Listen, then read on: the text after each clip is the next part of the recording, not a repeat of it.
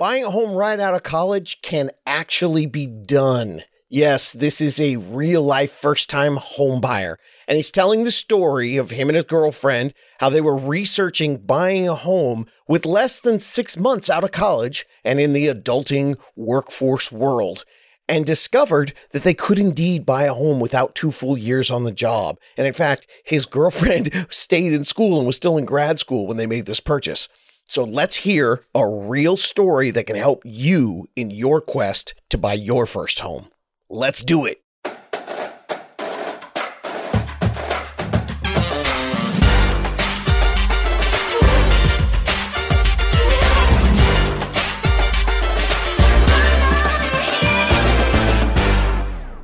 What is up, everybody? You know what time it is. It's the best time ever on the How to Buy a Home podcast. It's when somebody else talks instead of me.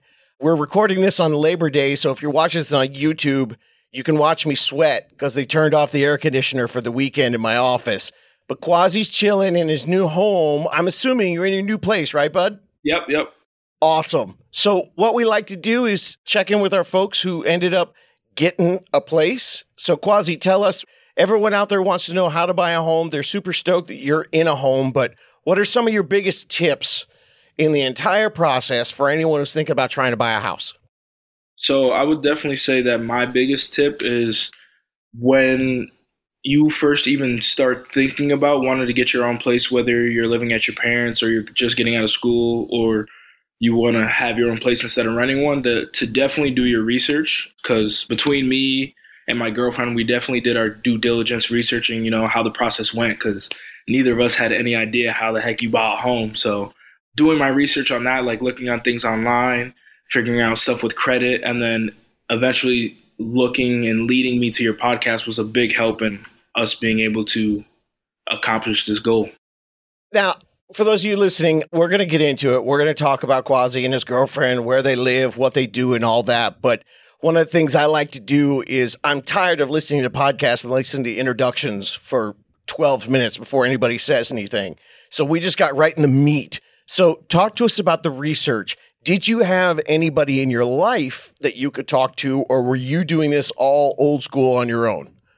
No, we didn't really have, besides our parents, my girlfriend's parents, they built their own home. And my parents, they moved here from Africa way back when. And they bought the house that they live in now, which I grew up in. So we had a little bit of guidance from that perspective. But like as you know, the market is very different from when our parents bought their homes or built their homes, and even different from five years ago. So I'd say a lot of it was research that we did on our own, just kind of getting on Google, which is a millennial's best friend, and figuring out, you know, how to do the thing. okay, that just got me super excited. So, first generation, both your parents, you and your girlfriend, one built their place, and the other one immigrated and bought their place. So you're the first generation grew up here that bought a new place, didn't build one from scratch or come in. Yeah. Wow, that's awesome. Okay, so then Google, how did your Google search go? So basically how it really went was so we figured we wanted to get into a place at the beginning of the year. So it was like around January, February. I had a couple conversations with my dad because he was always like, before you even want to rent something, I would rather you stay and live in the house before you would waste money renting anywhere. So that kind of kick started off with me. And me and my girlfriend, our first thoughts were like, we wanted to move into the Albany area, which is where we are now, which is where I grew up. And we wanted to find a place that two of us could have our own. And we initially were thinking about renting. And then I had a conversation with my dad and I spoke with her about it. And then we were kind of like, let's see what we can do here. So I just like I think your podcast was probably one of the first things I saw, but I knew before anything else that which your podcast reinforced that the credit was the biggest thing that you had obviously if you're going to take out a mortgage. So that kind of kick started off with me and it was funny. I think I remember one of your episodes well, I had started listening to your podcast. I don't even remember what episode it was. It wasn't in the beginning. It wasn't the most recent one, but I was listening to one of them and you had said I know most of you are going to do probably go to the beginning of the podcast and listen to all the way through, but you advise like to bounce back and forth, listen to an old one and then a new one and an old one and a new one. And it was funny because after I listened to a couple, I'm like neurotic in a way where like I want to listen or watch things from the beginning to the end. Like like Survivor, I started watching in like 2019, 2020 or something like that. And I had watched the first episode that was on Netflix. It was like 28 or something. And then I had went back and watched the first season of Survivor all the way to the end. So I kind of wanted to treat it like that. But then I kind of took your advice and just about like questions would pop up in my head regularly and I'd look and be like, huh, let's see what this title, if this would pertain to the question I have. So it kind of worked out that way that I was able to bounce back and forth and figure stuff out as I went. I am seriously going to go back because I redid one of the early podcasts. I'm going to redo another one because my wife and I are just like you, man. We are completists. Like if we were a couple years late on Breaking Bad, and then it was like nothing else for like a month. It was just every single night, every episode in order. The difference here is I am trying to give current market advice, and like I go back and listen to my tax episode, and I'm like, wait, wait, don't listen. It's all changed. Everything's yeah. different now. okay.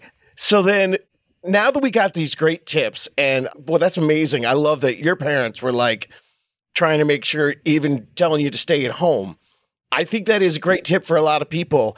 If you get enough guidance and research and education and overall empowerment, sometimes people, you don't go out and get that apartment right away as much as you want to you might be able to stick it out for a year or two at home. So that was some great advice you had going in. So tell us about your journey. How long had you been employed before you started thinking about this? Did you have the full two years? No, and it's, funny that you bring that up because I was going to mention something about that. So, mm. my girlfriend and I graduated undergrad. Well, she graduated earlier in 2021, but I graduated in December. And it was pretty much the beginning of the year. We wanted to start looking at a place right after we got out of school. So I was a construction management major, and I'm currently an assistant project manager at a general contracting firm in Albany. And I had interned with them in 2021 for about four months, just because it was something I needed to do to complete my curriculum at Utica University, where I went.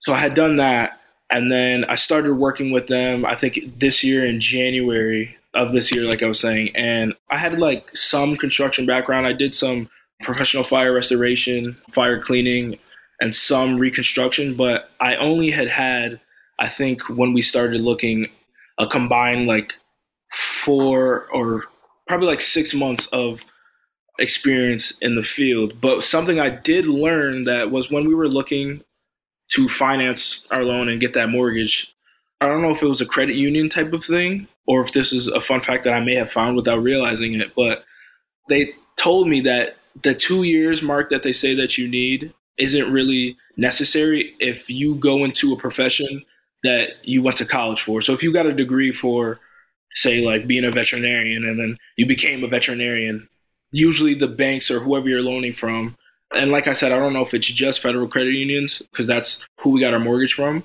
but uh, that was a fun fact that I had learned along the way that you didn't need to necessarily have that two years, but you could still do it that way. That is a huge one. And I'm very tentative to talk about that a lot on the podcast because it's different everywhere and it's different with every bank. But there is now becoming this in general rule. And again, for those of you who are completists like Quasi here, and you actually are re binging this whole thing and you're listening to this and you're two years behind, if that's the case, it might be different in 2025. But today in 2022, if you are going into something where you are graduating it, or if you are even changing careers, if you have either a new contract with that new career, or if you're coming directly out of college, this is a huge thing. A lot of times they're going to count internships they're going to count all that stuff. And especially if you're going into the same field, there are a lot of loans that you can get. So you started with the loan process, and what were your next steps? How long did you look online at houses before you went and got in your car? So we started kind of looking at all the sites like realtor.com, Zillow, probably in the beginning of the year, like January, February, March. And then we had gotten to the point where we were like, all right, we think we can take a step forward. So before we kind of even started getting in our car and looking around, we had started looking at a realtor that we want to go with.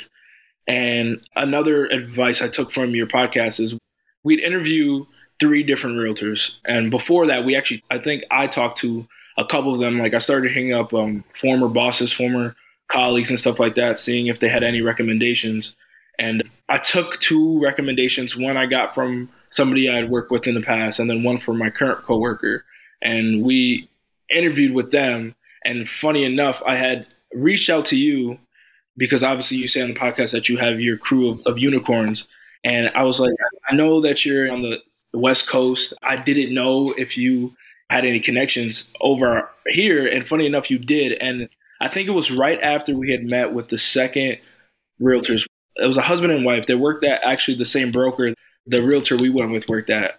I think literally right after our interview with them, you had emailed me back and sent me the contact to Margaret Hazapis, which also shout out to her because she was amazing through the whole process. Me and my girlfriend love her, and she helped us a lot through it. But you had reached out to us about her, and we were kind of trying to figure out who we wanted to go with, with the two we had interviewed. And then you came to us with her, and you set us up on email. We reached out to her, and we set up a meeting with her. And it was funny, like we had just gone to that broker's office, and then like three days later, we were going right back to the office to meet with a different realtor. and then we talked with her. It was probably like 15 minutes, and we were like, "Yeah, we definitely got to go with her." Because she had that mix of like experience, but she wanted to help out first time homebuyers. So we thought she was the perfect fit for us. And she kind of helped us really kickstart our journey of actually figuring out what we wanted, where we wanted to live, and how would we get to that point. So, well, I am West Coast, but my family's from Buffalo. And right. I was actually born there. But I got to tell you, man, it's been three and a half years of the podcast now, and it's been rough for me because I tell people two things interview, interview, interview, and there's a chance I might have somebody for you in the area. But it's tough to find that perfect fit for first time home buyer, experienced who wants to work with you. And I remember first time I talked to Margaret, I was like, oh, I got a good Albany person. I was so excited. And it warms my heart to hear the stories that for you that you guys pulled it off. And I'm glad. I want people to feel comfortable. Check with the unicorns, that's great, but check on your own too. I'm trying to do some matchmaking. You're a bright guy, you did your research on your own, but getting that leg up is such a huge difference in what you're trying to do. So, like I said, it's Labor Day, and if you're watching on YouTube, check me out. I'm sweating my face off. That's awesome. Woo! So, speaking of sweating things, what were you sweating during the process? Did anything jump out at you and freak you out? Did you have any scares? Come on, man. We all want to know. So, I think the biggest scare overall was probably like having to put multiple offers before we could get like any feeling with anything. But on the contrary to that statement, we got very lucky, I feel, because we only put two offers on a house.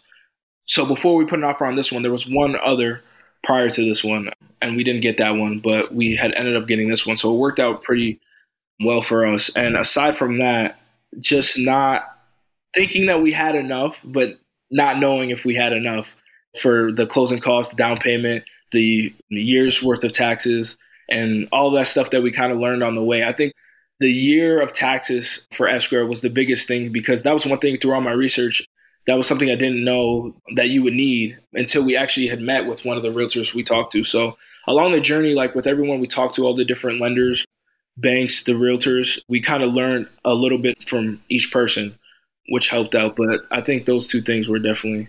That's a big one. For those of you listening who haven't gotten to the episode yet about closing costs, it is the most frustrating thing as a professional because we can't give you the answer because it's a percentage, like a percent or percent and a half, one to 1.5% a point or point and a half in fees. But then, depending on what state you live in and depending on what time of the year it is, that's what's crazy. It's like, oh, we forgot. And part of your closing costs is an entire year of taxes. That's thousands, especially if we're like in California, that's 1% of your purchase price. So that's 4,000 bucks if you're buying a $400,000 place that can be totally different if you've planned. I have my perfect 5% down plus a little bit extra. Oh, but now you need to put 4000 extra down. So those closing costs, yeah, that can be a biggie. And I'm glad that you figured it out. Now, where did you guys end up price point wise? Were you in the twos, the threes, the fours, the fives, the sixes? We were in the two. So with the top of our price range, we had figured when we started looking was three. We didn't want to go above three hundred thousand. So anywhere between two twenty and like three hundred was kind of the price point we were looking for, and we ended up getting our place at around two and a half. And for your approval, did you get your approval based on the average salary for that career that you had gotten the degree in, or did you have the job in place? I have the job in place, so it was based off of my salary. And how many months had you actually been working there paid before you got the loan approval? Was that four months, five months? I think four or five months. So, to everybody out there who thinks you need 20% down, and to everybody who thinks that you have to wait two years after you, I mean, there is a logic to it. I understand why the banks think so, but logically, if you graduate with a degree, it doesn't make sense that you need to have two whole years outside of college before they're going to say, oh, okay, now you can get a loan. So that makes great sense. Now, I think everybody who's buying a home with a partner wants to know what were the things you were looking for? What were the things she was looking for? Where did you compromise, buddy? Um, there wasn't really much compromise. I think between the two of us, we kind of, in a way, we were both not very picky and we had communicated over a couple of things a lot. But I think the biggest things were we wanted a decent sized yard, backyard, because she has a big family, and then my family's here in Albany. So for entertaining purposes with like all our friends, we wanted a decent sized yard where, where we could entertain. And then we wanted three bedrooms which I think along the way, I thought we would have to compromise on that, but not as much as we did because there was a lot of three bedroom homes in our price point that we would potentially be able to get. And then one big thing too was that we didn't want any carpets, but the funny thing about that is our stairs and our entire second floor is pretty much carpeted. So that was something we kind of compromised with each other on. But we love the house. It's a beautiful place. It was actually sold to us by a contractor because it was a flip. So they did a really good job, and it's a really nice, sleek place. So, okay, well, people want to know about that. What are your tips, red flags, and good things about buying a flip, especially for someone who studied some of this in school too? So, I think one of the biggest things is if you're buying a flip, is getting some guidance and information from maybe your parents, somebody who's bought a house, or if you were to know any contractors, that's a big thing to maybe have them come see the house because that's something you definitely could do if you had gotten a private showing with your realtor. And definitely pick the inspector's brain if you hopefully do choose to go with an inspection and not waive it. Um, they, they, I think they have a lot of knowledge on flip houses and houses in general. So definitely have conversations with them and ask them as many questions as possible when you're looking at things. And also, if it's possible, if you can talk to the seller and kind of pick their brain as well. And obviously, there's stuff that's going to be in the disclosure and then stuff you may be able to ask just in general, but just making sure that it's flipped well and there's nothing that's hidden and your inspection goes well. And if you need any further inspections past the general one, to definitely get that. That's great advice. So, for listeners out there who've never gone through the process before, when you put your money down and you get an offer accepted, you have an opportunity to do an inspection. Then, after that inspection, you have an opportunity to get individual specified pros. You can have, if the general inspections notices some plumbing or electrical or roofing, you can get those guys out there too and have them come back for a secondary inspection. And all of that can happen before you end up deciding to move forward completely with the house. In most places, you're still protected with an option period or a contingency period or a due diligence period. But it's very important that you understand and realize that when your offer isn't accepted, you're not locked in and your inspection just isn't telling you this is what you got, too bad.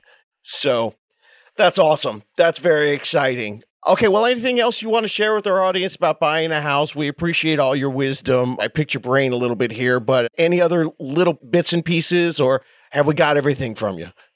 I think the biggest thing is in this market, try to be patient, but also not too patient. And just make sure, like you always say, you get a strong team behind you and do your due diligence in researching how to buy a home because that helps a lot with the conversations you can have with your realtor or your partner or whoever you may be planning to buy the house with, whatever team you're doing it with.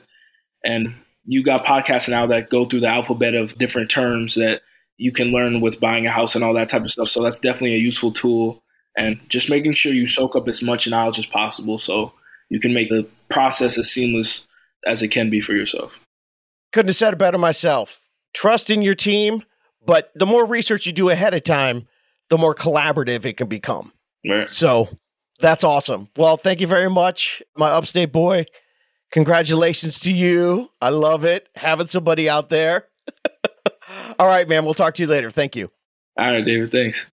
Well, plenty of good nuggets in there for you if you're thinking about trying to buy your first home and some great news. I'm so excited.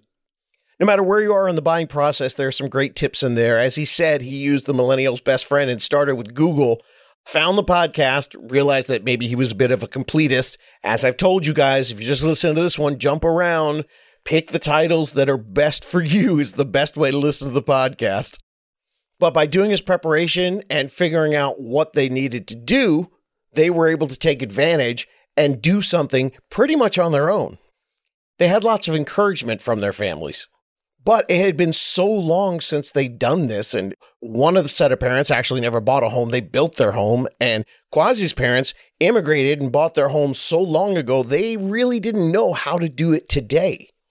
So thankfully, they put the time in and they put the research. And one of the most important things you can get from that is that if you are in college and you go into a career that's directly related to the field that you were studying in college, for some lenders, you don't need the two years.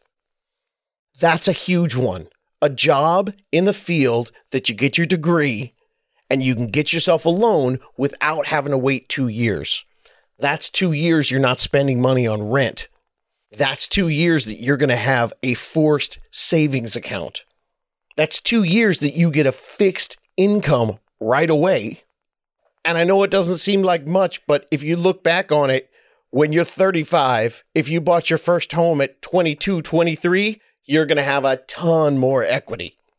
So if you've got questions, go to howtobuyahome.com. Everything you need is there.